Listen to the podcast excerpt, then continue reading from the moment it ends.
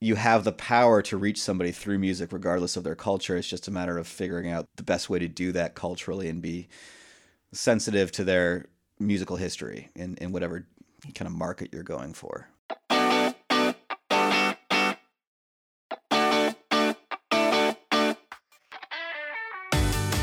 Welcome to Audio Branding, the hidden gem of marketing. I'm your host, Jodi Krangle, and this podcast will discuss just how sound influences our behavior. I generally talk about this in the context of advertising and marketing, but there are other places this is important too. I really feel that it plays a much more important role in our lives than maybe we realize. So let's delve a little deeper. This is the second part of my interview with Nick Crane. For um, music composition, especially, I would think um, being able to speak in the client's language would be really uh, kind of needed because you need to be able to tell your client what they should be hearing or what they should be looking for as far as what they want for their commercial or film. Um, you know, emotive music, the type of instruments. Um, and I have to ask, like, how do you relate this kind of stuff to your clients? Because your language musically would be far different from theirs. I would, I would assume. Yeah, yeah. No, I, I love this question because it's it's like really ubiquitous to what I do and other people that mm-hmm. do what I do. Um, and I'm sure everybody has a slightly different answer, but what I've found is the one great method, um, which is super counterintuitive, is to talk about things in terms of emotions, mm-hmm. which you think uh, would be really subjective, you know, because emotions and music are both really subjective things, and how mm-hmm. what music makes different people feel is very person to person. So it sounds like you're piling subjectivity on subjectivity, and that could get confusing. yeah, sure but it works. It really does. Mm-hmm. If you talk about what the you know what my client wants to feel when they hear this music, that's the quickest way for me to get to what they need. And if we start talking about, do you want to hear violins? Do you want to hear strings? Do you want to hear well, violins are strings. Do you want to hear piano? Do you want to hear guitar? Do you want this mm-hmm. to be an mm-hmm. electric beat? You know, hip hop genre, even you know, any specifics. You have to have those conversations, but those terms are just as subjective as anything else. And mm-hmm. for some reason, when I talk about emotions and, and how you want to feel and really describing the the specifics of that emotion and that feeling, it gets closer to the story they want to tell, and it gives me a it gives me a quicker lane to get to where they want to be. Does that make sense? Yeah, that it does. It makes a lot of sense, actually. So, my next question is actually um, how much does this change depending on where they are in the world? Because obviously, you know, in North America, we have different sensibilities than, say, Great Britain, or, you know, like, um, sure. Eh, there's, there's, you know, places around the world that use different types of instruments to emote different emotions. Um, so, yeah, I'm curious how that changes depending on where your client is located. Have you noticed anything like that? Oh yeah, no, that's a huge that's a huge variable. Mm-hmm. Um, my experience has been primarily just the U.S. and then London. I, am sorry, not London, but England. You know, um, mm-hmm. Great mm-hmm. Britain, mm-hmm. the UK, and I've done I've done one spot um, for China and I'm trying to think if I've done any more. One for France. Okay. And that's the extent of my experience. But within Did you find them different? within the US alone, there are kind of musical dialects from sure. the north to the yeah. south to the east to the west that are that mm-hmm. provide enough difficulty with this and and I don't know. Uh, it's challenging. Um, certainly mm. within, you know, for instance, um, I would say between between countries, it's bigger. Between you know, obviously, the bigger the distance, the bigger the divide's going to be. The bigger the cultural distance. Mm-hmm. Um, I've noticed it really significantly between the U.S. and the U.K. There's a huge difference in terminology and and what things mean. To a lesser extent, but on the same scale, the South versus the North. I, I've been doing a lot of work with Southern agencies recently Mm-hmm. and it's it's more of a subtle shift but you have to note it you know um, and it just it's just about identifying what they like what they listen to asking questions about what they're into, what, you know, uh, getting their suggestions for things to kind of figure out where their head's at and then working within that mindset versus my own because obviously I am a very specific person with specific tastes that are weird and different from other people and not for everybody. And uh, you know uh, I, I, really try to get myself in the in the in the client's headspace to get them happy. I also have yeah. a um, I have a composer that i work with who's um, from china and he's most of his experiences with the chinese market and he just moved to brooklyn uh, last year. Wow. And that's a big change. Yeah he's incredibly talented. He's really great. He pl- he's a super cla- he's classically trained mm-hmm. orchestral really multi-instrumentalist he can do everything he can do it quickly he's just really a really talented guy but his sensibilities are so different from that of my clients you know and I, I tell him one thing and he comes back to me with something that's beautiful but like in this very strange way that i i, I completely associate with a cultural divide you know it's mm-hmm. and so we've been working together to like get him kind of educated on what people here like and what people here mean by different things and what's just for lack of a better word popular. Yeah. And it's uh it's i don't know it's a process but it's it's working out well but it is a hurdle to overcome. Yeah it it sounds really interesting though. I guess you're getting sort of a crash course on on you know the chinese different sensibility of music yeah, it's super interesting because it's it, it is really quite different. Hmm. Yeah.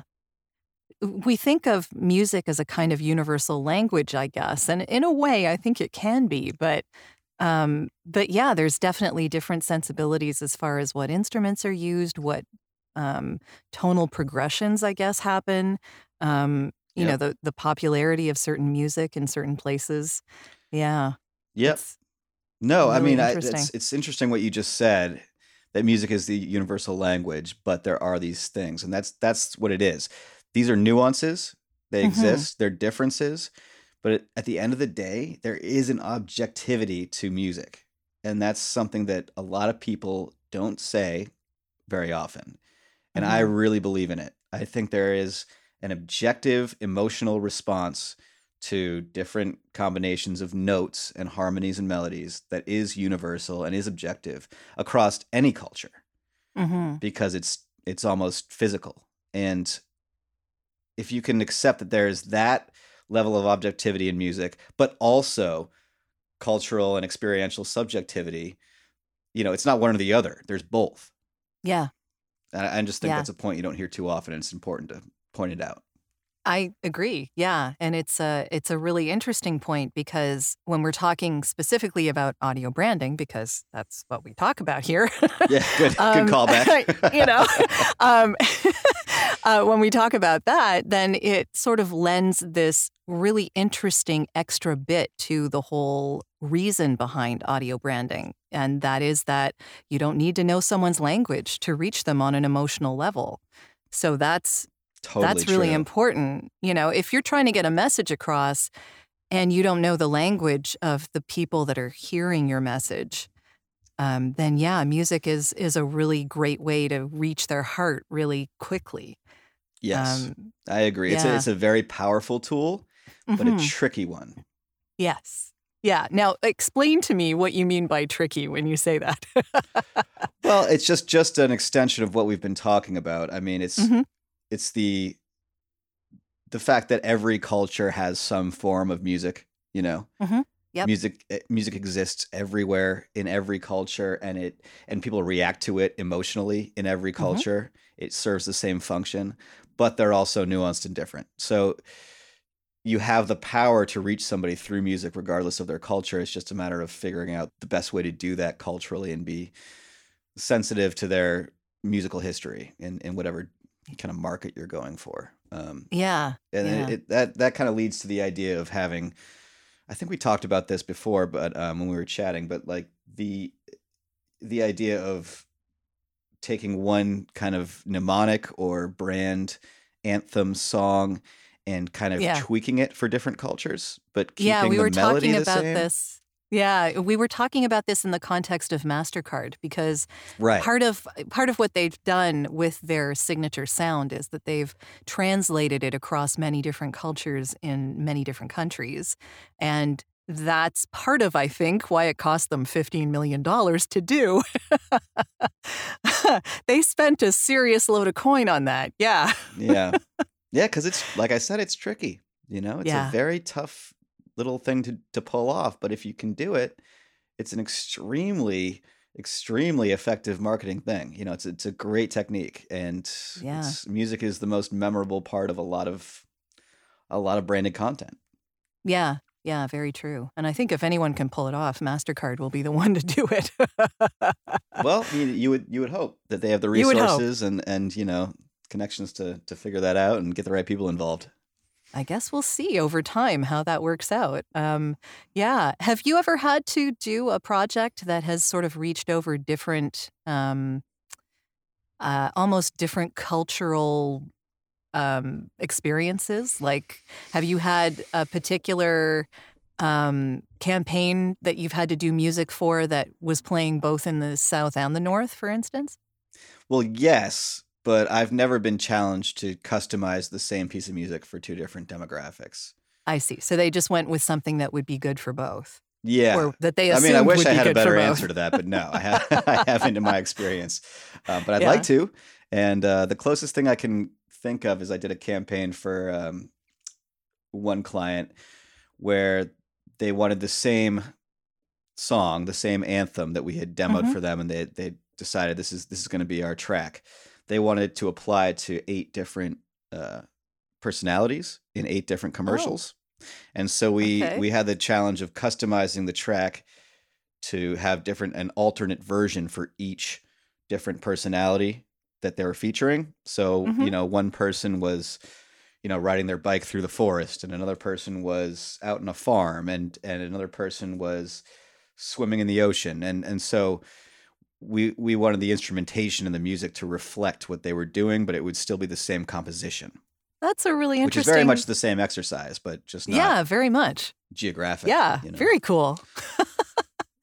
very, very and that was fun. That, that was great, you know, because that that that's when you really start identifying what instruments people associate with different things. Yeah, that is a really interesting sensibility too that uh, I wouldn't have thought of um, before you mentioned it. That different instruments would denote different things, different um, actions, different uh, locations. Yeah, in a big way. Yeah. Yeah. In sure. in what sense have you found that particular um, function? Is there a particular instrument that goes with the ocean, for instance? Like, is there? Absolutely. And it's exactly what you'd think it would be. You know, Uh-huh. it's like marimbas. You know, like uh, things that you. Okay. If you think of like the corniest like island scene in any movie, Yeah. and the most obvious thing that that's what people associate with. It's not really uh, a really advanced science. It's it's actually about kind of taking a step back as a musician, Mhm. closing your mind a little bit instead of opening your mind, and yeah. just thinking what somebody who doesn't think of music what, what are they referencing you know when they when they see or hear something and a lot So of what's the cliche? What's the cliche exactly yeah because Yeah. that's what most people are going to think of and that's where their Mhm. imagination is going to go so you know um maybe it's maybe it's a little ukulele maybe it's some marimbas maybe it's it's it's super cultural stuff and Yeah.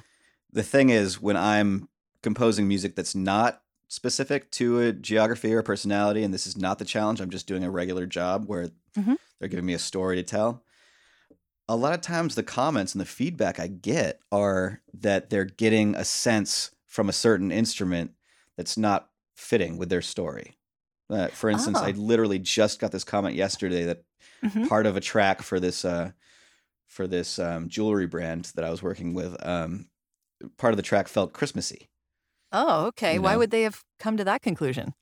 Well, it turns out it was there was a combination of of bells and flute and strings that I was using that Oh. leaned a little. It kind of crossed that border into Christmas Town by accident, and as soon as they said it, I heard it, and I was you know I was Okay. like, yep, you know, you're right. You're right. That's it. So it's just about changing the instrumentation, but we kept the composition exactly the same, and it it solved it for him. That's really interesting. Yeah. yeah. I guess when we were talking previously, you mentioned a campaign that you did for TikTok. Um, oh yeah. Can you can you talk a little about that and and how did that come about and and how did it end up or are you not done with it?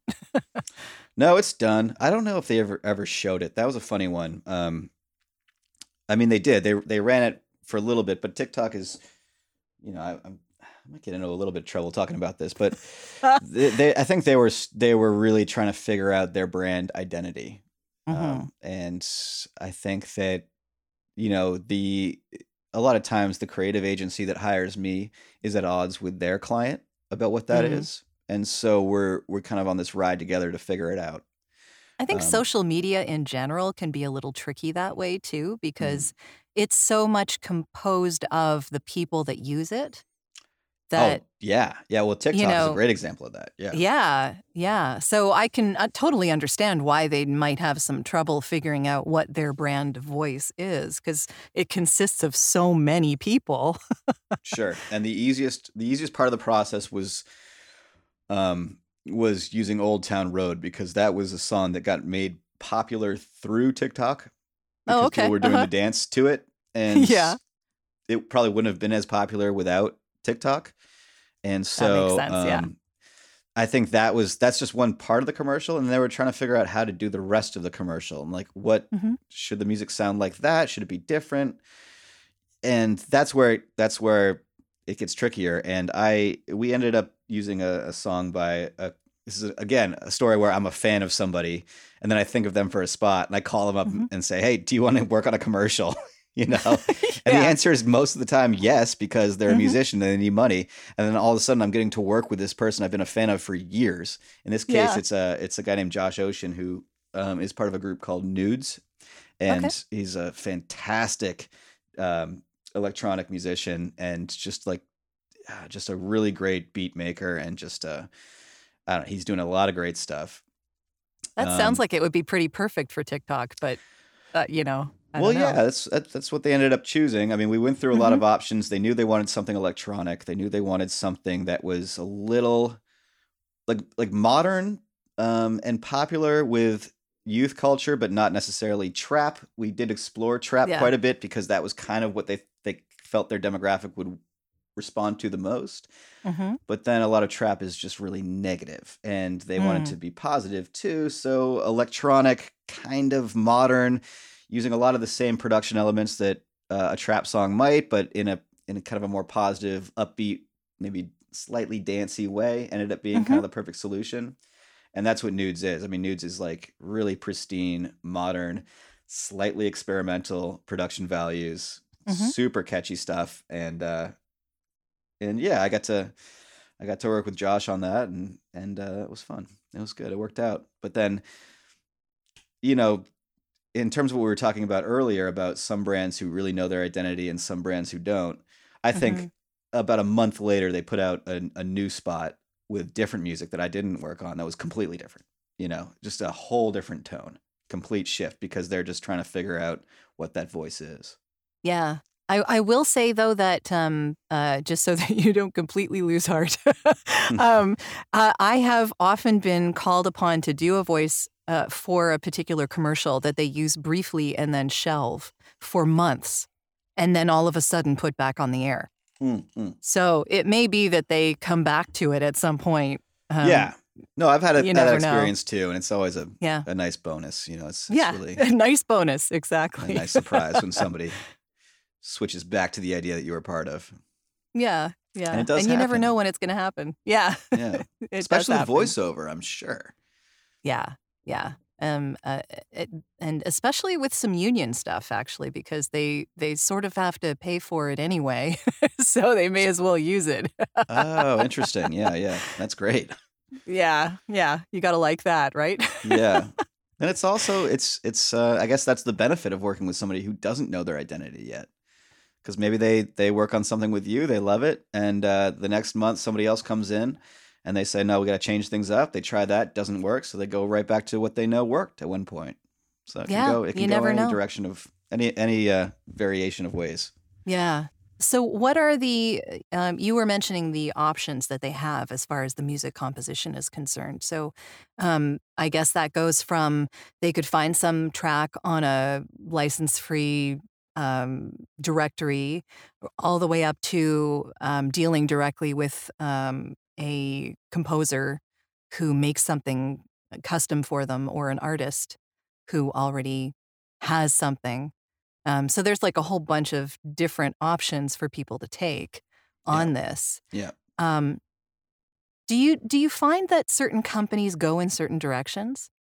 Like, is there a, a, a certain type of uh, m- like larger companies would be more inclined to um, to pay an artist, or um, smaller companies might go with a directory, or do you think it varies?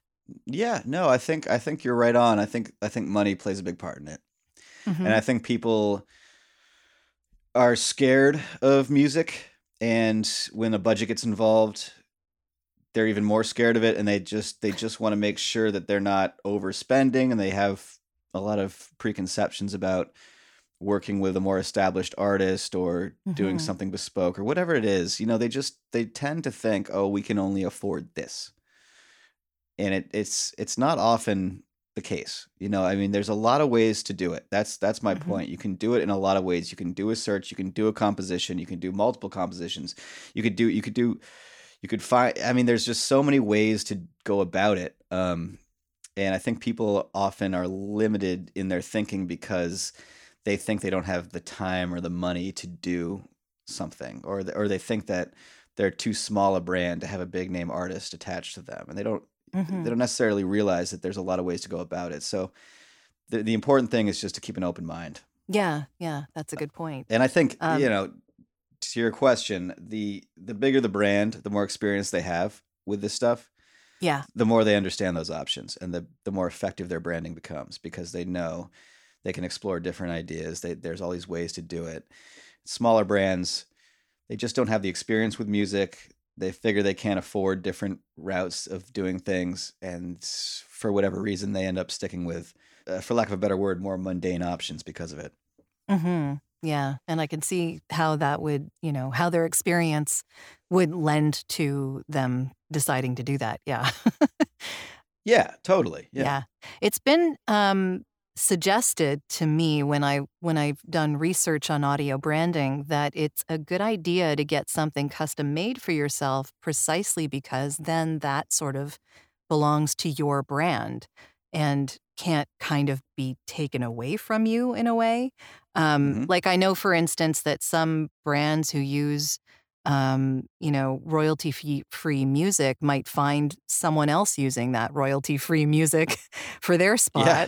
And then all of a sudden they're like, you know, oh, okay, well, I guess my audio branding is down the toilet.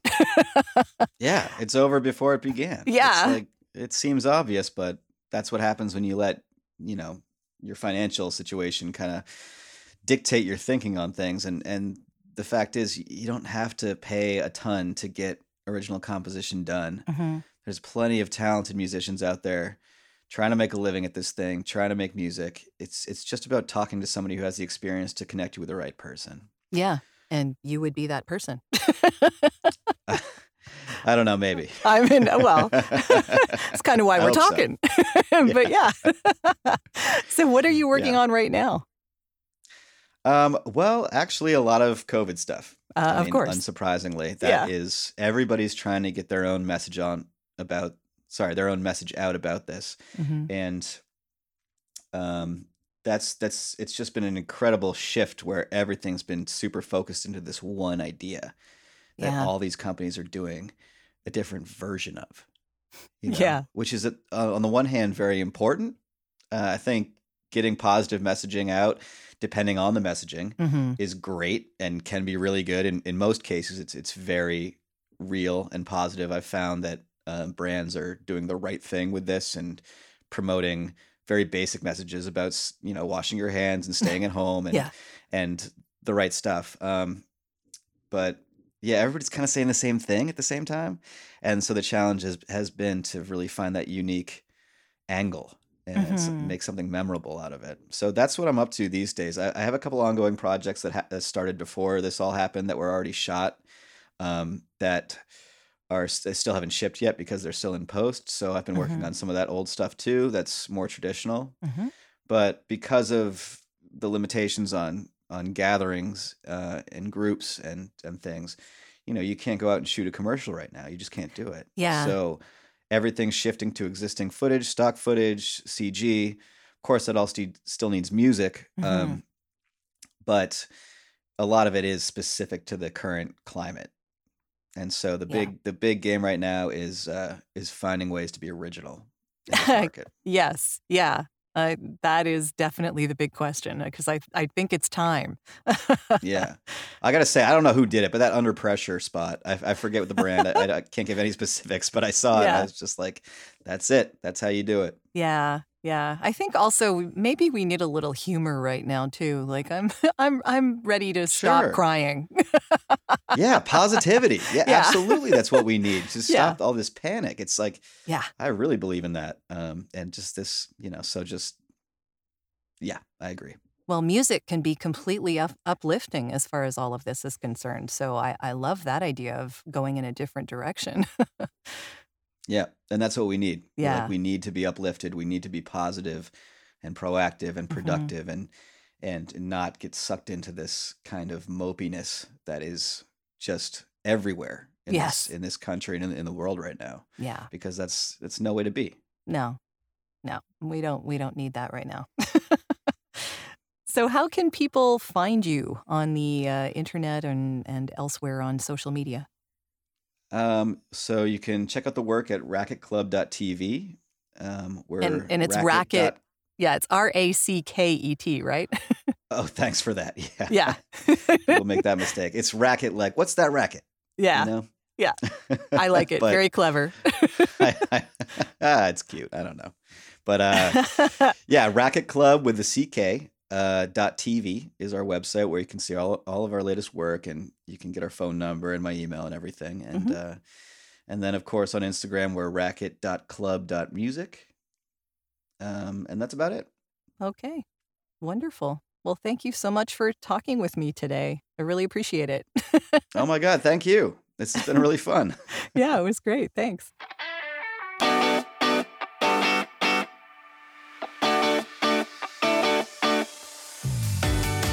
Well, that's the end of this episode. Thanks for listening. And if you like what you heard, please take a moment to give the podcast a review. It's greatly appreciated and super helpful. Until next time.